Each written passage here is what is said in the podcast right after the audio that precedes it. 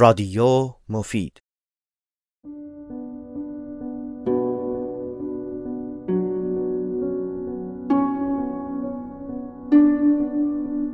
مهاجر دل به ماندن نسپرده است و حیات دنیا را سفری می‌بیند کوتاه از مبدع تولد تا مقصد مرگ و این چنین به حقیقت عالم نزدیکتر است.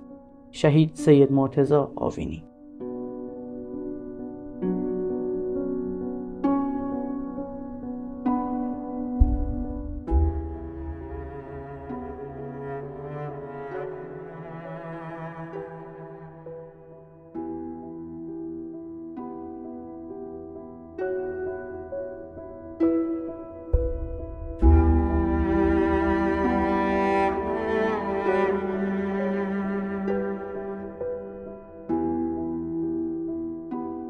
قبل از شروع بخش کتابخانی تاریخ نگاران و راویان صحنه نبرد خواستم نکته رو عرض کنم اینکه صوتهایی که در بین بخش کتابخانی بعضا میشنوید صوت اصلی همون فیلم یادگاری هست و بخشهایی از صدای واقعی رزمنده های مفیدی در این پادکست آورده شده.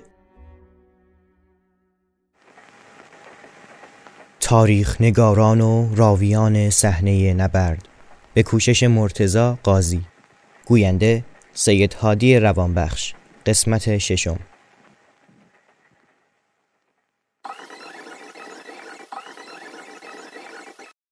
به مطلبی که بود بودش که اولش که جنگ شد و اینا شهید هرچی زیادتر می‌شدن و هم که نسبتشون با آدم نزدیکتر میشه آدم احساس می‌کنه که بیشتر مایه.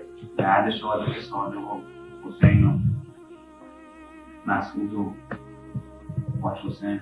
آدم خیلی بیشتر احساس می‌کرد که نسل موندنشان تو تهران خطا دوباره اینکه چیزی آدم حسودیش میشه. من که مثلا یه سال یه سال می‌بینم چیزی نشد. برای اون که در این رفت شما در راه خودش جواب کنیم و نهایتا می‌شد همه ساکت بودند و گوش می‌کردند. علی بنکدار گفت یه سلوات بفرستین. همه بچه ها سلوات فرستادند. بچه ها دوباره خنده و شوخی را از سر گرفتند. نوبت محسن شجاعیان بود. بچه ها محسن را بمباران کردند. جریانی کردن دولت رو بگو. علت مخالفت با دولت رو بگو. برق چرا میره آقای شجاعیان؟ برادر محسن رفیق احمد توکلی بود و جز سران جناه راست و به قول معروف بازاری ها بودند و با سیاست های دولت مخالف بودند. علی بنکدار گفت چند تا حرف ضد انقلابی بزن ببینیم محسن. محسن چیزی نمی گفت علی بنکدار حوصله‌اش سر رفت. گفت بگو جون بکن دیگه. محسن مجبور شد شروع کرد. والله ما داشتیم توی خیابون می‌رفتیم همینطوری. دیدیم نون گیر نمیاد گوش گیر نمیاد. مخالف شدیم. صدای خنده بچه ها اتاق را پر کرده بود. نوبت حبیبی مقدم که رسید از مسعود رحمانی صحبت کرد. گفت من یه عقیده دیگه ای رو مسعود داشتم. نوبت بهزاد شد. بهزاد روی یک زانو نشسته بود و تسبیح هم دستش بود.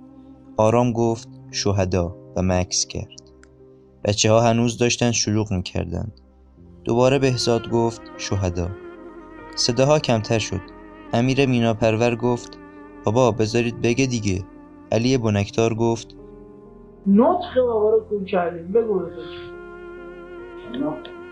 شهدا رو که می‌بینیم بهزاد دیگر نتوانست حرفش را ادامه بدهد. سرش را چند بار تکان داد و صورتش را گذاشت روی دستش و زد زیر گریه.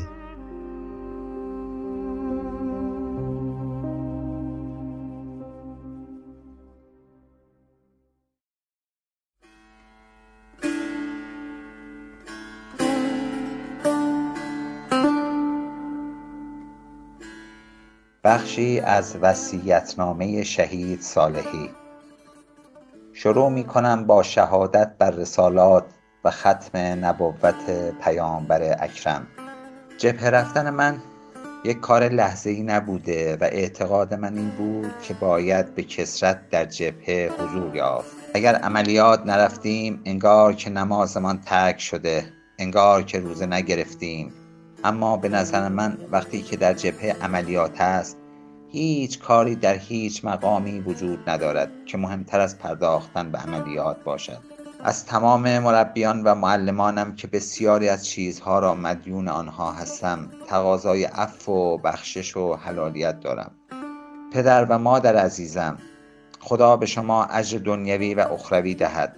از شما خواهش دارم که تمام اذیت های مرا ببخشید. Thank you.